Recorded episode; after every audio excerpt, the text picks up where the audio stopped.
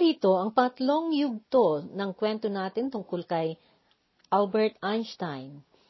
Sa nakaraan, kinilala at inalam natin ang buhay ni Albert Einstein mula pagkabata hanggang sa siya ay pumasok sa universidad. Napag-alaman din natin na doon niya nakilala ang kanyang napangasawang siyentipiko na si Mileva at sila ay nagkaroon ng dalawang anak na lalaki. Gayunman, ang kanilang pagsasama ay nauwi sa diborsyo makalipas ng ilang taon. Nag-asawa muli si Einstein at pinakasalan niya ang kanyang pinsan na diborsyada na nagngangalang Elsa. Noong 1929, 1929, may panayam kay Albert na isinaganap ng isang manunulat na Aleman na nagngangalang Virek. Tinanong nito si Albert tungkol sa iba-ibang pananaw nito sa sari-saring bagay. Sa isang bahagi ng panayam, narito ang nangyaring pag-uusap ng dalawa. Tanong ni Ginoong Virek, gaano kalaki at kalakas ang impluensya ng paniniwalang kristyano sa iyo? Sumagot si Albert, Sa aking pagkabata, natutunan ko ang parehong Biblia at Talmud. Isa akong Hudyo, subalit ako'y napamangha sa kislap ng figura ng Nazareno. Tinatanggap mo ba ang kasaysayan na totoong nabuhay si Kristo? Tanong ni Ginoong Birek. Sumagot si Albert, Walang duda, walang sino mang magbabasa ng Biblia na hindi makaramdam na totoong may naging Jesus Nabubuhay ang kanyang katauhan sa bawat salita. Walang kasaysayang ganyan na puno ng pagkabuhay. Naniniwala ka ba sa walang hanggan ng buhay? Tanong muli ng manunulat. At ang sabi ni Einstein dito, hindi, at sapat na ang isang buhay para sa akin. Naniniwala ka na mayroong Diyos? Pasunod na tanong ni Ginoong Virek. Ang sagot ni Albert ay, Hindi ako ateista. Hindi ko alam kung masasabi kong ako ay isang panteista. Ang problemang nasabi ay malaki masyado para sa kaisipan nating limitado. Nasa posisyon tayo na gaya ng isang bata na papasok sa napakadakilang biblioteka o aklatan na punong-puno ng libro na nakasulat sa dagsa at sari-saring lengguwahe. Alam ng bata na may sumulat sa mga librong iyan, subalit hindi niya alam kung papaano. Hindi niya maintindihan ang mga lengguwahe na pinagkasulatan nila. Mayroong sapantaha ang bata tungkol sa pagkakaroon ng misteryo na pagkakaayos ng mga libro, subalit hindi niya alam kung ano. Iyan wari ko ang saloobin ng kahit na ng pinakamatilinong nilalang na tao tungkol sa Diyos. Makita natin ang kalawakan na kamangha-mangha ang pagkakaayos niya at sumusunod ito sa alituntunin, subalit labis na malabo ang pagkakaintindi niya sa mga alituntuning ito. Ano nga ba ang panteista na nabanggit ni Einstein na hindi niya mawari kung isa rin siya sa mga ito? Ang panteismo o paniniwalang panteista ay paniniwala na ang Diyos ay binubuo ng lahat na tao at lahat na bagay. Ito ay isang doktrina na naglalahad na ang universo o kalawakan sa kabuuan ng kanyang pagkakalikha ay Diyos.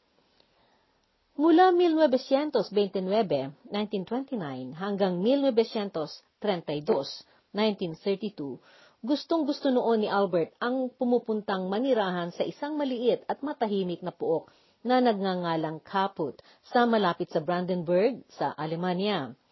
Nagpatayo siya doon ng kanyang tirahan na kanyang pinupuntahan kada panahon ng tag-init. Matatagpuan ito sa pagitan ng dalawang bay o lawa at napalibutan ng napakagandang kakahuyan. Gustong-gusto niya noon ang pumupuntang naglalayag sa kanyang maliit na bapor na panlayag. Iniregalo ito sa kanya ng isa niyang mayamang kaibigan sa kanyang panlimampong kaarawan. May nakaukit na pangalan ng bapor na Tumbler, subalit pinangalanan ito ni Albert ng sarili niyang palayaw, makapal na bapor na panlayag. Gustong gusto niya noon ang lumarga ng sarili niya habang siya'y nasa kapot ni hindi naging sagabal sa kanya na hindi siya marunong lumangoy. Itong mga sandaling nagsusolo siyang naglalayag ang siyang mga panahon na napag-iisipan niya ng malalim ang tungkol sa kanyang mga teorya, kung kaya lagi-lagi noon na may nakahandang papel at lapis para sa kanya doon. Noong tag-init ng 1930, 1930, habang siya ay naglalayag sa kaput, sumulat siya ng kredo, Isinulat niya ito para sa mga lupo na nag-aadvokasya sa mga karapatan ng buong katauhan. Pagkatapos nito, ipinalathala niya ang kanyang sinulat. Napamagatan ito ng Ano ang paniniwala ko? What I believe. Sinabi ni Einstein, ang pinakamagandang damdamin na ating mararanasan ay iyang bagay na misteryoso. Iyan ang fundamental na emosyon na nakasaad sa pinagsimulan ng lahat na totoong letras at siyensa. Sa tao na estranghero sa kanya ang ganitong damdamin, sa tao na hindi namamangha at hindi nagnanais na mamangha ay para ng isang patay, para ng naihipang kandila upang damain na sa likod ng anumang mararanasan ay may bagay na di maabot na intindihin ng ating kaisipan, bagay na ang kanyang dalisay at kagandahan ay napaparating lamang sa atin ng pansamantala. Iyan ang pagkarelihiyoso. Sa ganyang katuturan, ako'y isang masugid na relihiyosong tao. Lagi-lagi noong nagpapaliwanag na hindi ito ateista, sinabi niya sa isa niyang kaibigan, may mga tao na walang Diyos, subalit ang pinaka-iinasan ko ay kakabig sila ng bahagi ng nasabi kong kaisipan at ginagamit nila itong pansuporta sa kanilang kawalan ng paniniwala. Ang ipinagkakaiba ko sa mga taong nagsasabing sila ay ateista ay ang kanilang pagpapamababang loob tungkol sa mga hindi maabot na lihim ng pagkakaayos ng kalawakan, paliwanag niya. Ang mga panatiko na ateista ay para silang mga alipin na nagdadala pa rin sa kalooban nila ng bigat ng bakal nilang tanikala na itinapon na nila pagkatapos silang naghirap. Naging nila lang sila dahil sa kanilang inggit tungkol sa tradisyon na relihiyon na sabi nila ay opium ng masa. Dahil diyan ay hindi nila marinig ang himig ng nakabuuan. Kung sa ibang tao ang mga milagro ang nagsisilbing pruweba at patunay na mayroong Diyos, ang kay Einstein naman ay ang kawalan ng milagro ang siyang nagpapakita na mayroong Diyos. Ang sabi niya, lahat ng siyensa, kung masukat na ihalintulad sa katotohanan ay primitibo at parang musmus pa, gayon man, siyang pinakamahalagang bagay na ating angkin. Patuloy noon ang pagbibiyahe ni Einstein sa mga iba-ibang mga universidad para magturo at tumanggap ng parangal mula 1930, 1930 hanggang 1932, 1932, lagi siya noong pumupunta sa Estados Unidos pagpanahon ng taglamig. Pumupunta ito para magturo sa California Institute of Technology o Caltech. Nagturo pa siya sa Mount Wilson Astronomical Observatory na kasama niya ang bantog na astronomo na si Edwin Hubble. Si Edwin Hubble ay astronomong Amerikano na nagpakita na mayroong galaksya sa lampas ng Milky Way. Ito ay sa kalawakan na bahagi ng ating universo. Pinatunayan din niya na ang galaksya ay lumalayo sila sa bawat isa. Noong 1990, 1990, naipangalan sa kanya ang Hubble Space Telescope, ang teleskopyong na ipadala sa kalawakan mula dito sa planetang Lupa upang ang teleskopyong ito ay magiging obserbatoryo sa kalawakan at magpapadala ng mga datos mula doon dito sa lupa. Mabalik tayo kay Albert. Maliban sa kanyang pinagkakaabalahan sa siyensa, hindi nagatubili si Albert na nagpahayag ng kanyang kaisipan sa politika sa mga panahong iyon. Nagsagawa siya ng kampanya para sa kapayapaan at pagkakasundo sa pamamagitan ng pagsusulat. Noong 1932, 1932, Kasama niya nagsusulat si Sigmund Freud. Sa mga tiyempong iyon, si Albert at si Sigmund Freud ay nagpapalitan ng mga kaisipan at sila ay nagsusulatan. Inaya din ni Albert ang kanyang mga kaibigan at mga kasosyo at naggawa sila ng isang lupon na magpapasimuno ng pangungunta nila sa mga lumalakas na noong astang militarismo at pasismo sa gobyerno. Sino nga ba si Sigmund Freud na nabanggit na kinapalitan ni Albert na kanyang mga kaisipan? Siya ang kinikilalang ama ng sekta ng medisina na tinatawag na psychoanalysis. Sinimulan niya itong wagas at sistema ng panggamot sa mga sakit na mental. Itong sekta ng medisina na ito ay siyang nag-iimbestiga at nagpapaintindi sa mga konsepto at teorya tungkol sa mga sari-saring pag-uugali at elemento ng mga katangian at pag-iisip ng isang tao. Dumating din ang panahon na naranasan ni Albert ang mahamak at masupil dahil sa siya ay lahing Hudyo. Sa mga naunang bahagi ng dekada 1930, 1930, madilim ang kinabukasang hinaharap ng Alemanya. Mahinang-mahinang ekonomiya at milyon-milyon ang mga taong walang trabaho noon. Ganoon din na presko pa rin sa mga kaisipan ng mga mamamayan iyong pagkakatalo ng Alemanya sa unang digmaan na pandaigdigan mula 1914, 1914 hanggang 1918, 1918. Digmaan ito noon na kung saan ay nakilupon ang Alemanya sa Austria-Hungaria, Bulgaria at ang dating imperyo ng Ottoman. Ang Ottoman na imperyo noon ay binuo ng mga lugar na kilala na ngayon bilang mga nasyon na Turko, Gresya, Bulgaria, Ehipto, Hungaria, Macedonia, Romania at Jordan. Lumaban ang lupon ng mga ito sa Persang Alyansa ng Britanya, Pransya, Rusya, Italia, Romania at Estados Unidos. Mangyaring sa puntong ito ay mapapansin na ang Romanya ay may tiyempong naging walang pinanigan at nagpalit ng kinalupunan, subalit ibang salaysay naman na iyan. Pagkatapos ng unang digmaan na pandaigdigan, nawalan ng kumpiyansa ang mga taong Aleman sa kanilang gobyerno na tinatawag na Republika na Weimar o Weimar Republic. Ang sitwasyong ito ang nagbigay ng pagkakataon na umusdubong ang Partidong National Sozialistische Deutsche Arbeiterpartei o sa Ingles ay Nationalist Socialist German Workers Party o Partido Nacionalista Sosyalista ng mga manggagawa Aleman o sa madaling sabi, Nazi. Noong lumabas itong partido na ito na pinamunuan ni Adolf Hitler, mabilis itong umangat at naging bantog sa mga Aleman. Sa panahong ito, ang partidong Nazi na noon ay lumalakas at nagiging makapangyarihan na, ay nangampanya ng pangontra at panghamak kay Albert Einstein. Ito ay dahil Hudyo ang lahing pinanggalingan niya. Tinagurian pa ng mga Nazi na ang kanyang tanyag na teorya tungkol sa relatibidad ay pisikang Hudyo. Nagsaganap sila ng sinuportahan nilang komperensya para sunugin ang kanyang mga libro at para hamakin at insultuhin siya. Kinabig nilang sinuportahan ang mga ibang siyentipiko upang talikuran nila si Einstein. Nagpalathala pa ang mga Nazi ng librong salungat at laban sa kanya noong 1931.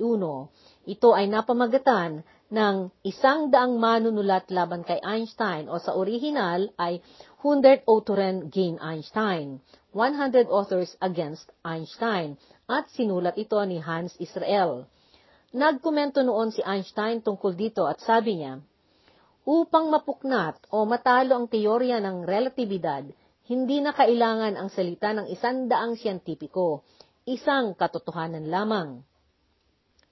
Sa paniniwala ni Albert, upang makakamit ng isang tao ang mabuting tuklas sa siyensa, kinakailangan na ang pwersa na magtutulak sa kanya ay debosyon at dalisay na pagnanais at hindi ambisyon. Sinabi niya, Walang totoong mahalaga na uusbong sa ambisyon o kaya sa damdaming dahil nararapat ito. Magmumula ito sa pagnanais at debosyon na magsilbi sa katauhan at sa katotohanan. Sadyang nagpakatotoo si Einstein sa kanyang prinsipyo, kung kaya matapang itong nagsalita ng kontra sa militarismo na ipinalakad ni Hitler. Gayon din sa pulisa noon nito, na panghahamak sa at pagkapuot sa ibang lahi. Matindi ang galit noon ng mga Nazi kay Albert, subalit dahil bantog at kilalang kilal sa buong daigdig si Einstein sa mga panahong iyon, hindi nila maaresto ito. Noong Disyembre ng 1932, 1932, nagpasya si Einstein na kailangan na niyang umalis sa Alemanya. Balak niya noon ang hindi nababalik. Maliwanag na noon sa kanya na mapanganib na ang kanyang mga ang kanyang kalagayan doon. Sa isang pahayagan ng mga Nazi, na ilathala sa pinakaharap na pahina nito ang larawan ni Einstein at nakalagay pa doon nakasama ng titulo nito ang mga salitang hindi pa nabibitay. Hindi lamang iyon, mayroon na rin pating presyo na naialok para sa kanyang buhay. Sa dekadang ito na 1930, 1930 hanggang sa 1940, 1940, ito ang tiyempo na nagdagsa ang mga sari-saring pagsubok sa buhay ni Albert. Ipinaalam sa kanya ng mga manggagamot na mayroong malubhang sakit na mental si Edward na kanyang bunso. Isang siyentipiko na isa sa mga pinakalamalapit niyang kaibigan si Paul Ehrenfest ay nagpakamatay noong 1933, 1933. Ang kaibigan ni Albert na si Paul Ehrenfest ay may anak noon, si Wasik, na may kapansanan na tinatawag na Down syndrome. Noong ika-25 ng Setyembre, si Paul ay nagkakadepresyon na noon. Noong kanyang pinuntahan ng kanyang anak na si Wasik sa Watering Institute na kinaroroonan nito. Bago nito, mayroon ng balak si Paul na kitilin ang buhay niya, subalit hindi kaagad ito natuklasan ng kahit sino. Pagdating ni Paul sa institute, binaril niya ang anak niya na may Down syndrome at pagkatapos ay ibinaling niya ang baril sa sarili niya at nagpakamatay ito. Lubos na dinamdam ni Einstein ang pagkamatay ni Paul Ehrenfest. Pagkatapos ng trahedyang iyon, is ilang taon lamang ang lumipas noong 1936, 1936, namatay din ang kanyang pinakamamahal na pangalawang asawa niya, si Elsa. Bago pa ang pagkawala ng mga taong malalapit sa loob ni Einstein, nagsimula na noong masalimuot ang politika na pakakasangkutan ni Albert dahil sa lahi Hodyo ang pinanggalingan niya. Noong 1932, 1932, nagkaroon ng botohan sa Alemanya. Nanalo ang partidong Nazi. Naatasan si Adolf Hitler na chancellor at siyang naging pangulo ng gobyerno noong 1933, 1933. Malaki noon ang paniniwala ng mga mamamayang Aleman na si Hitler ang siyang magliligtas sa kanilang bayan. Kaagad nagpalabas ang gobyernong Nazi ng alituntuning batas na aalisin ang kalayaan ng mga Hudyo. Gayon din, na ititigil na nila ang mga karapatan ng mga ito. Nagsimula ang diskriminasyon laban sa mga Hudyo na manggagamot, abogado at sa mga negosyong pag-aari ng mga Hudyo noong 1933, 1933. Sa taong ito, idineklara ni Hitler na hindi na mapapayagang tanggapin si Einstein sa Alemanya.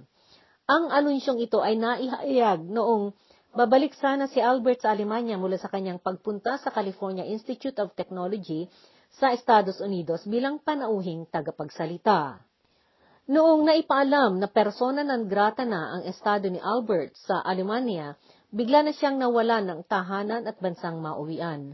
Nagdalamhati ito subalit mas malakas ang naramdaman niyang pagkapuot. Noong ikasampu ng Marso, bago pa lumuwas si Einstein mula Estados Unidos papuntang Europa, Inihayag niya sa publiko na hindi na siya pwedeng makabalik sa Alemanya. Ang sabi niya, hanggat maaari, titira lamang ako sa bansang may nakalahad na alituntunin ng kalayaan sa politika, bansang may katangiang pagpaparaya at pantay-pantay lahat ang mga mamamayan. Ang mga kondisyong ito ay hindi na nagaganap sa Alemanya. Noong dumaong ang bapor na sinakya ni Albert sa Antwerp, sa Belgium, noong ika-28 ng Marso, Kaagad siyang pumunta sa konsulada ng Alemanya sa Brussels at isinauli niya ang kanyang pasaporte. At ginawa niyang, sa ginawa niyang iyon, tinalikdan niya na ang pagiging mamamayang Aleman. Dali-dali namang naghigante ang gobyerno ng Alemanya at inumpisa nilang kinumpiska ang kanyang mga ari-arian sa Alemanya. Binitawan ni Albert ang kanyang katungkulan sa Königliche Preußische Akademie de Wissenschaften o Prussian Academy of Sciences bilang direktor ng Kaiser Wilhelm Institute for Physik o Kaiser Wilhelm Institute for Physics sa Universidad ng Berlin. Ipinadala niya ang pagbibitiw niya sa pamamagitan ng sulat. Kinumpiska ng mga Nazi lahat ng mga gamit at ari-arian niyang pansarili at hinalughog pa ng mga ito ang kanyang bahay sa Kaput dahil inakusahan nila na ang bahay niya doon ay pinagtaguan ng arsenal ng mga armas ng Partidong Komunista. Pati ang kanyang apartment sa Berlin ay hinalugog din ng mga Nazi. Noong Agosto 1933, 1933, kinumpiska ng mga Nazi ang kanyang bapor at bahay. Nanatili si Albert sa Belgium ng ilang buwan sa ilalim ng proteksyon ng gobyerno ng Belgium. Habang siya ay naroon, nagdagsaan ang mga alok na trabaho sa kanya mula sa mga malalaking universidad sa iba-ibang bahagi ng mundo. Sa bandang huli, tinanggap niya ang paanyaya sa kanya ng Universidad ng Princeton sa New Jersey sa Estados Unidos. Noong dumating siya doon, laganap na ang naipahayag na artikulo na nagsasabing ang poong papa ng pisika ay umalis na sa Alemanya at Princeton na ngayon ang bagong Vatican ng pisika. Noong pumunta na si Albert sa Amerika, kinumbinsin, kinumbinse rin niya ang kanyang panganay na anak na si Hans Albert, na noon ay naninirahan sa Suiza o Switzerland upang magmigrante na rin ito sa Estados Unidos. Sumunod naman ito at noong 1938-1938, pumunta ito sa Greenville, South Carolina. Naging mamamayang Amerikano o citizen ng Estados Unidos si Albert noong 1940.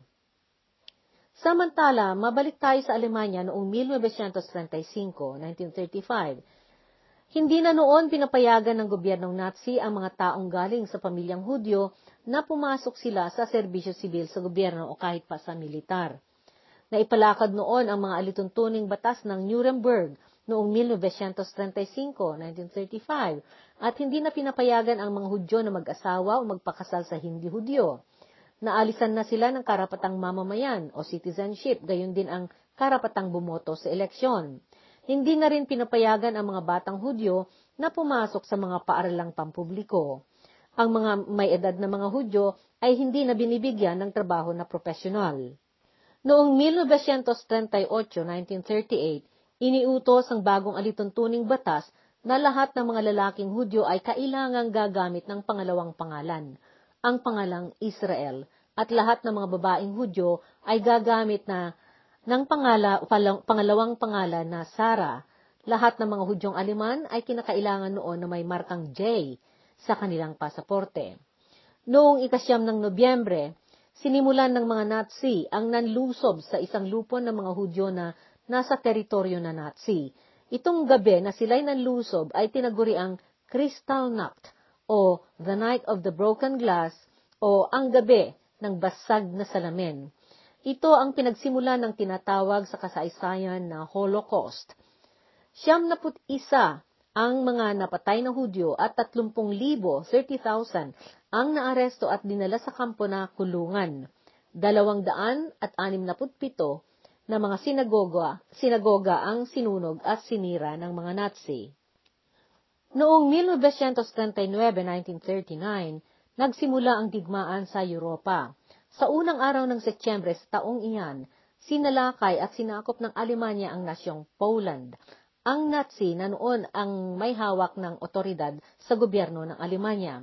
Dahil sa ginawang pananalakay ng mga Nazi sa Poland, umaksyon din ang Britanya at Pransya at nagdeklara sila ng digmaan laban sa Alemanya. Sa taong ito, mayroong dalawang pisiko, sina Otto Hahn at Fritz Strassmann, na nagulat ng report tungkol sa pagkakatuklas ng bagong bagay na may kinalaman sa nuklear. Nakuha ito sa elemento na uranium. Napag-isipan ng isa pang pisiko na nagngangalang Leo Szilard na ang aktibidad na nuklear ng mga atomo ay maaring pagkukuhanan ng malaking kantidad ng enerhiya na pwedeng gamitin sa bomba. Maipaalala na itong si Szilard ay naging kasosyo ni Albert sa patent ng refrigerator na kanilang ginawa noong 1928, 1928 at sila ay magkaibigan. Mabalik tayo, naligalig si Szilard na baka ang mga siyentipiko sa Alemanya ay kasalukuyan ng nagsasagawa ng eksperimento tungkol dito. Ang kanyang pangamba ay may rason dahil mayroon na noong siyentipikong Aleman na nagngangalang Siegfried Flug na nagpalathala na noon ng tungkol sa pagkakagamit ng enerhiya na nuklear. Dahil sa kanyang pangamba, kinausap ni Szilard ang isa pang siyentipiko na nagngangalang Eugene Wigner at napagkasundaan nila na kailangan nilang bigyan ng babala ang otoridad ng monarkya sa Belgium. Kailangan nilang masabi sa monarkya ng Belgium ang panganib na kaugnay ng paggamit sa uranium. Ito ay dahil ang lugar na pinanggagalingan noon ng uranium ay nasyon na hawak at nasa ilalim ng gobyerno ng Belgium. Ang nasyong ito ay Belgian Congo sa Aprika. Nagpasya ngayon ang dalawang siyentipikong ito na sasabihan nila ang Belgium tungkol dito at kinailangan nila si Albert Einstein para siya ang pakiusapan nilang makikipag-usap sa monarkya ng Belgium. Ito ay dahil si Albert ay kaibigan ng hari ng Belgium. Nagbiyahe ang dalawang siyentipikong ito upang puntahan at kausapin si Albert sa Long Island, sa New York, sa Estados Unidos noong ika-12 ng Hulyo. Ipinaliwanag nila kay Albert ang kanilang kaisipan at ang dahilan ng kanilang pagkakaalarma.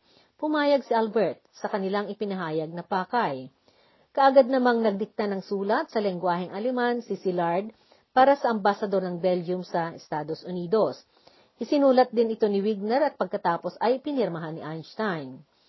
Iminungkahi rin pati ni Wigner na gagawa din sila ng isa pang sulat papunta sa State Department ng gobyerno ng Estados Unidos. Subalit sabi ng mataas na opisyal doon na para maiabot ito ng diretsyo kay President Roosevelt na siyang presidente noon ng Estados Unidos, mas maigi kung isang bantog na siyentipiko ang pipirma noon. Kung kaya, kinailangan na naman na si Albert Einstein ang pumirma sa sulat papunta kay President Roosevelt. Dahil sa sulat na iyon, na nagbabala na gumawa na noon ang mga Nazi ng armas na bomba na atomo, ito ang kusang nagtulak sa mga Amerikano na nagmadaling magumpisa sa kanilang proyekto noon na tinatawag na Manhattan Project. Hindi noon kasali si Einstein sa proyektong ito ng gobyerno ng Estados Unidos, bagaman mayroon noong nakapagsabi na may ekwasyon si Einstein na palihim na naipadala sa proyektong ito. Ang Manhattan Project na itinuturing ay siyang proyekto ng pananaliksik na siyang naglikha sa bombang atomo ng mga Amerikano na kanilang ibinagsak sa mga syudad ng Hapon na Nagasaki at Hiroshima. Ang pagbomba sa dalawang syudad na ito ang siyang tuluyan ng naging sanhi ng pagsuko ng mga Hapon at na magtapos pangalawang digmaang pandaigdigan noong 1945, 1945. Pagkatapos ng pangyayaring iyon, bagaman nabigyan ng katapusan ang digmaan, nagpundar sina Einstein at Szilard ng lupon ng mga siyentipiko at pinangalanan nila ito ng Emergency Committee of Atomic Scientists o Komite sa Kagyat na Pangailangan ng mga Siyentipiko ng Atomo. Ang pakay nito ay ang pagbawalan ng muling pagkakagamit ng bombang atomo sa digmaan o anumang labanan. Bago nito, ilang beses na ipinaalam ni Einstein ang masama niyang pakiramdam na ang kanyang teorya ay pinagbatayan ng pagkakalikha ng amunisyon na nuklear. Noong 1947, 1947, sumulat si Albert Camileva, ang kanyang unang asawa na kanyang diniborsyo.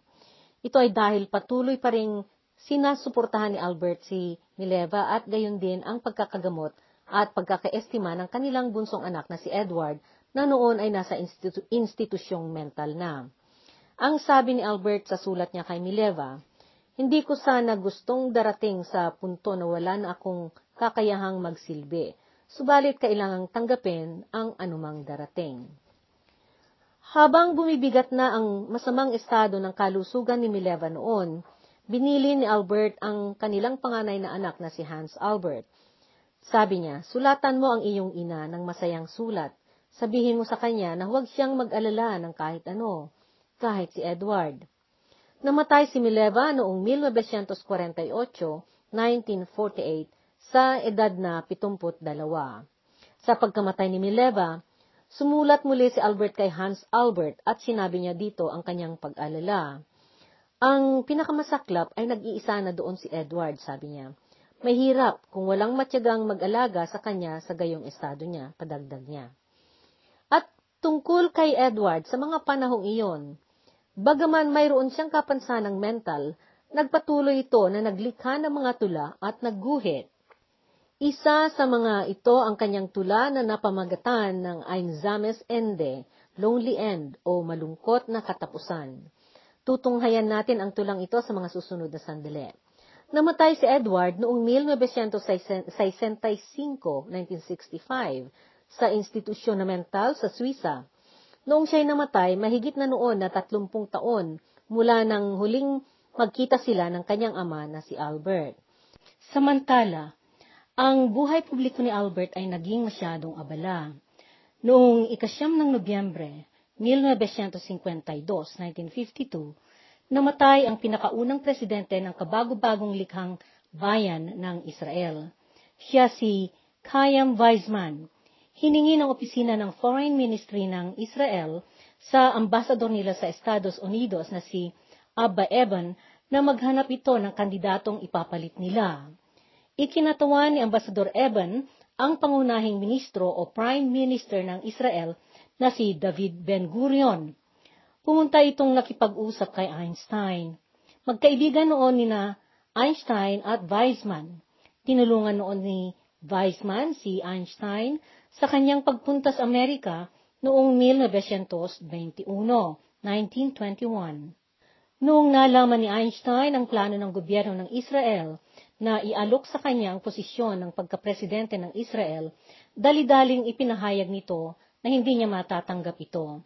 Ayon sa kanya, hindi angkop iyong kaisipan na iyon. Gayunpaman, hindi inintindi iyon ni Ambassador Evan at patuloy siyang nagpadala ng opisyal at formal na sulat kay Einstein.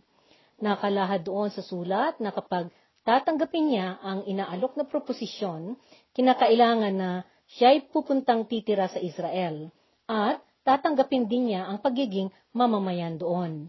Naidagdag pa sa sulat na bilang paggalang sa kahalagahan at sa kadagsan ng kanyang mga pinagkakaabalahan, siya ay malayang magpatuloy sa kanyang gawain sa siyensa. Pagkatanggap na pagkatanggap ni Einstein sa sulat na iyon, siya ay kaagad na sumagot at isinulat kamay niya ito sa lengguwahe na Ingles at sa Aleman.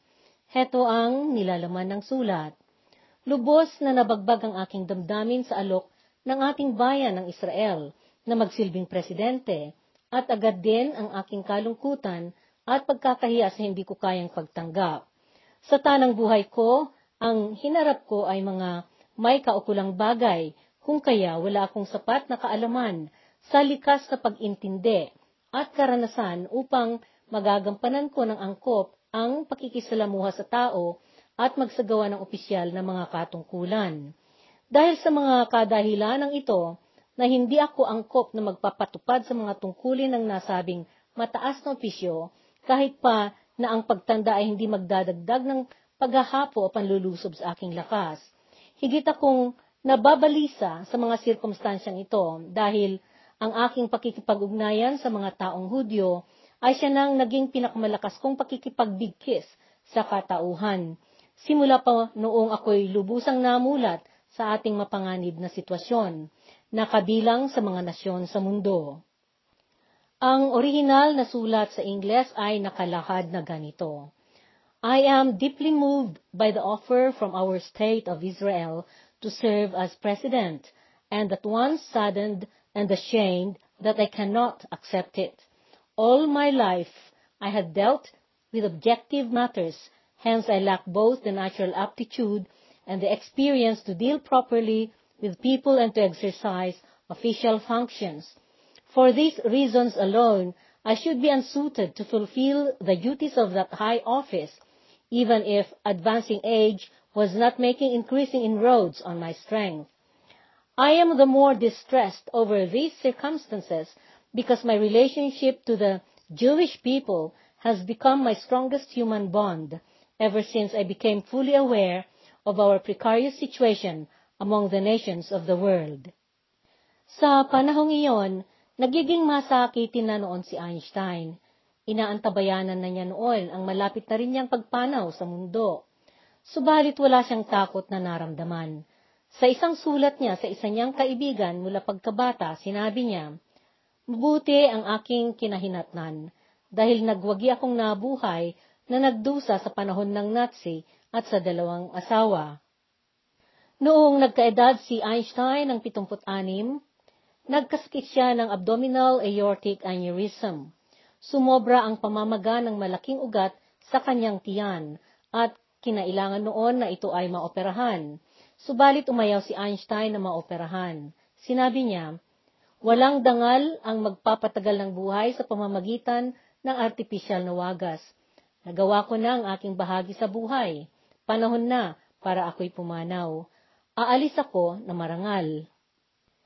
Namatay si Albert Einstein noong ika-18 ng Abril 1955, 1955. Sa kanyang pagkamatay, sinabi noon ni Presidente Dwight Eisenhower na siyang presidente noon ng Estados Unidos na napag-isa ang mga damdamin ng Amerika tungkol kay Albert Einstein. Ito'y bahagi ng kanyang sinabi. Wala nang ibang tao na nagbigay ng dagsang alay na nagsilbi sa dakilang paglawak ng kaalaman sa ikadalawampung siglo. Gayunman, wala nang iba pang tao na mas mapagpakumbaba, mas nakakatiyak, na ang pwersak pag walang karunungan ay nakamamatay. Sa lahat na nabubuhay sa panahon ng nuklear, ipinakitang halimbawa ni Albert Einstein ang makapangyarihang abilidad sa paglikha ng isang individual sa malayang in sosyedad. Dinala ang katawan ni Albert Einstein sa Ewing Crematorium sa Trenton, New Jersey at doon sinunog ang kanyang labi. Naikalat ng kanyang abo sa loobang bakura ng Institute for Advanced Study ng Univer- uh, Universidad ng Princeton sa New Jersey, Estados Unidos. Hanggang sa kasalukuyang panahon, itong teorya ng relatibidad ni Einstein ay naitatangi pa rin pinakamahalagang ideya sa modernong kaisipan na pisika. Nabubukod tangi man ang kanyang katalinuhan, mayroon at mayroon ding darating sa mga darating na araw na dadaig sa kanyang nagawa. Alam na alam ni Einstein yan, na natiling dalisay ang kanyang pag-iintindi sa katotohanan ng buhay na naitakdang napasa kanya kung kaya hindi nagmaliw ang kanyang pagkamababang loob.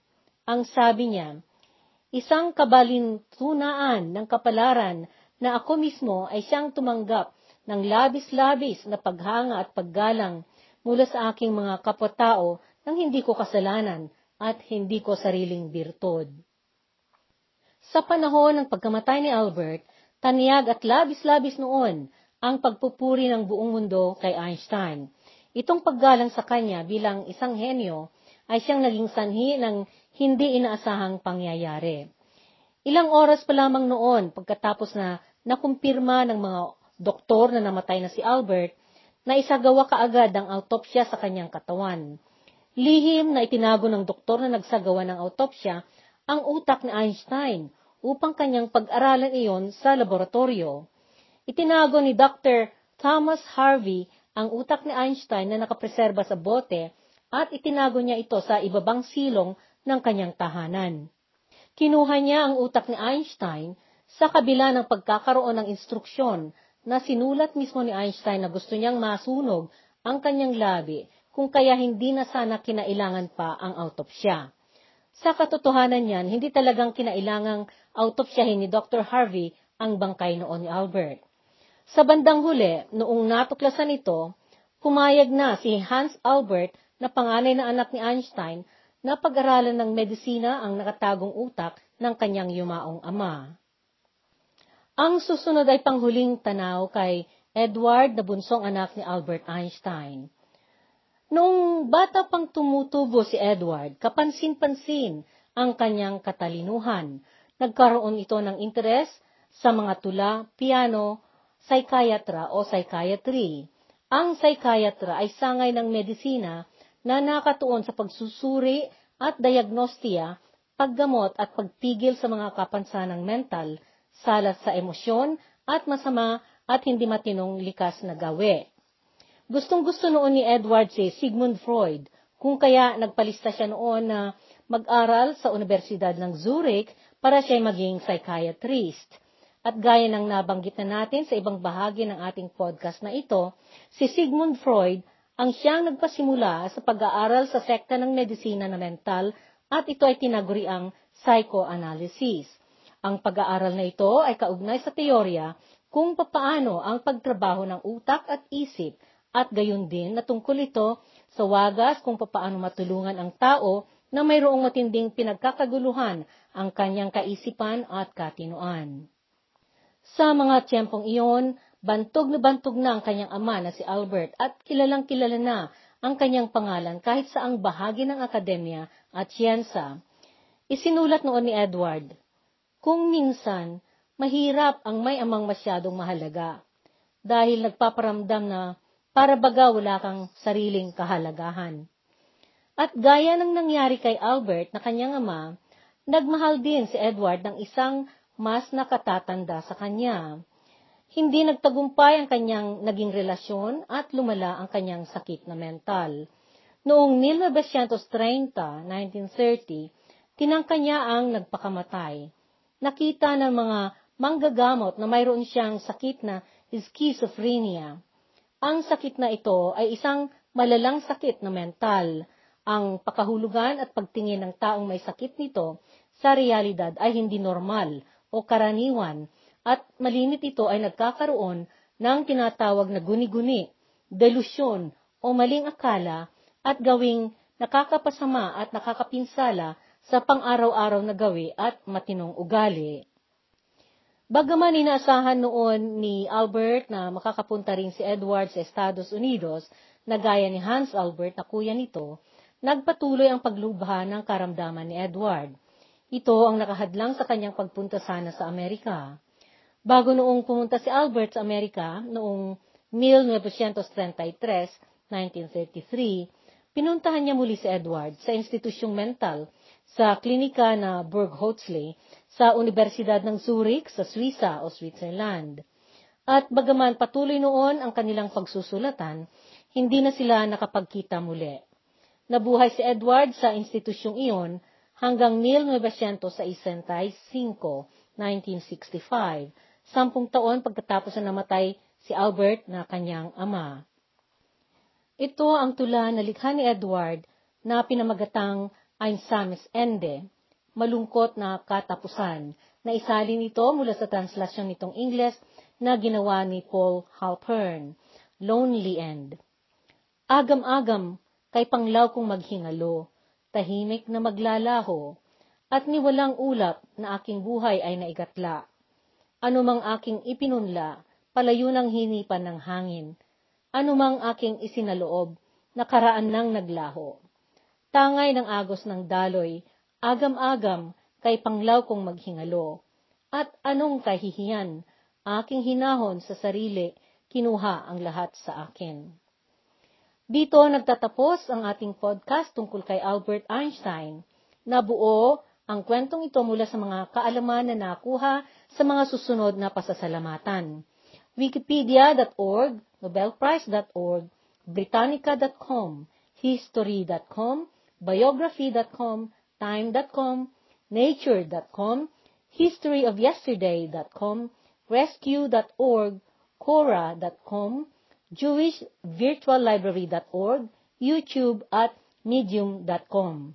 Napagsaliksikan ang mga ito mula ikapito ng Disyembre hanggang ika-19 ng Disyembre 2021, 2021.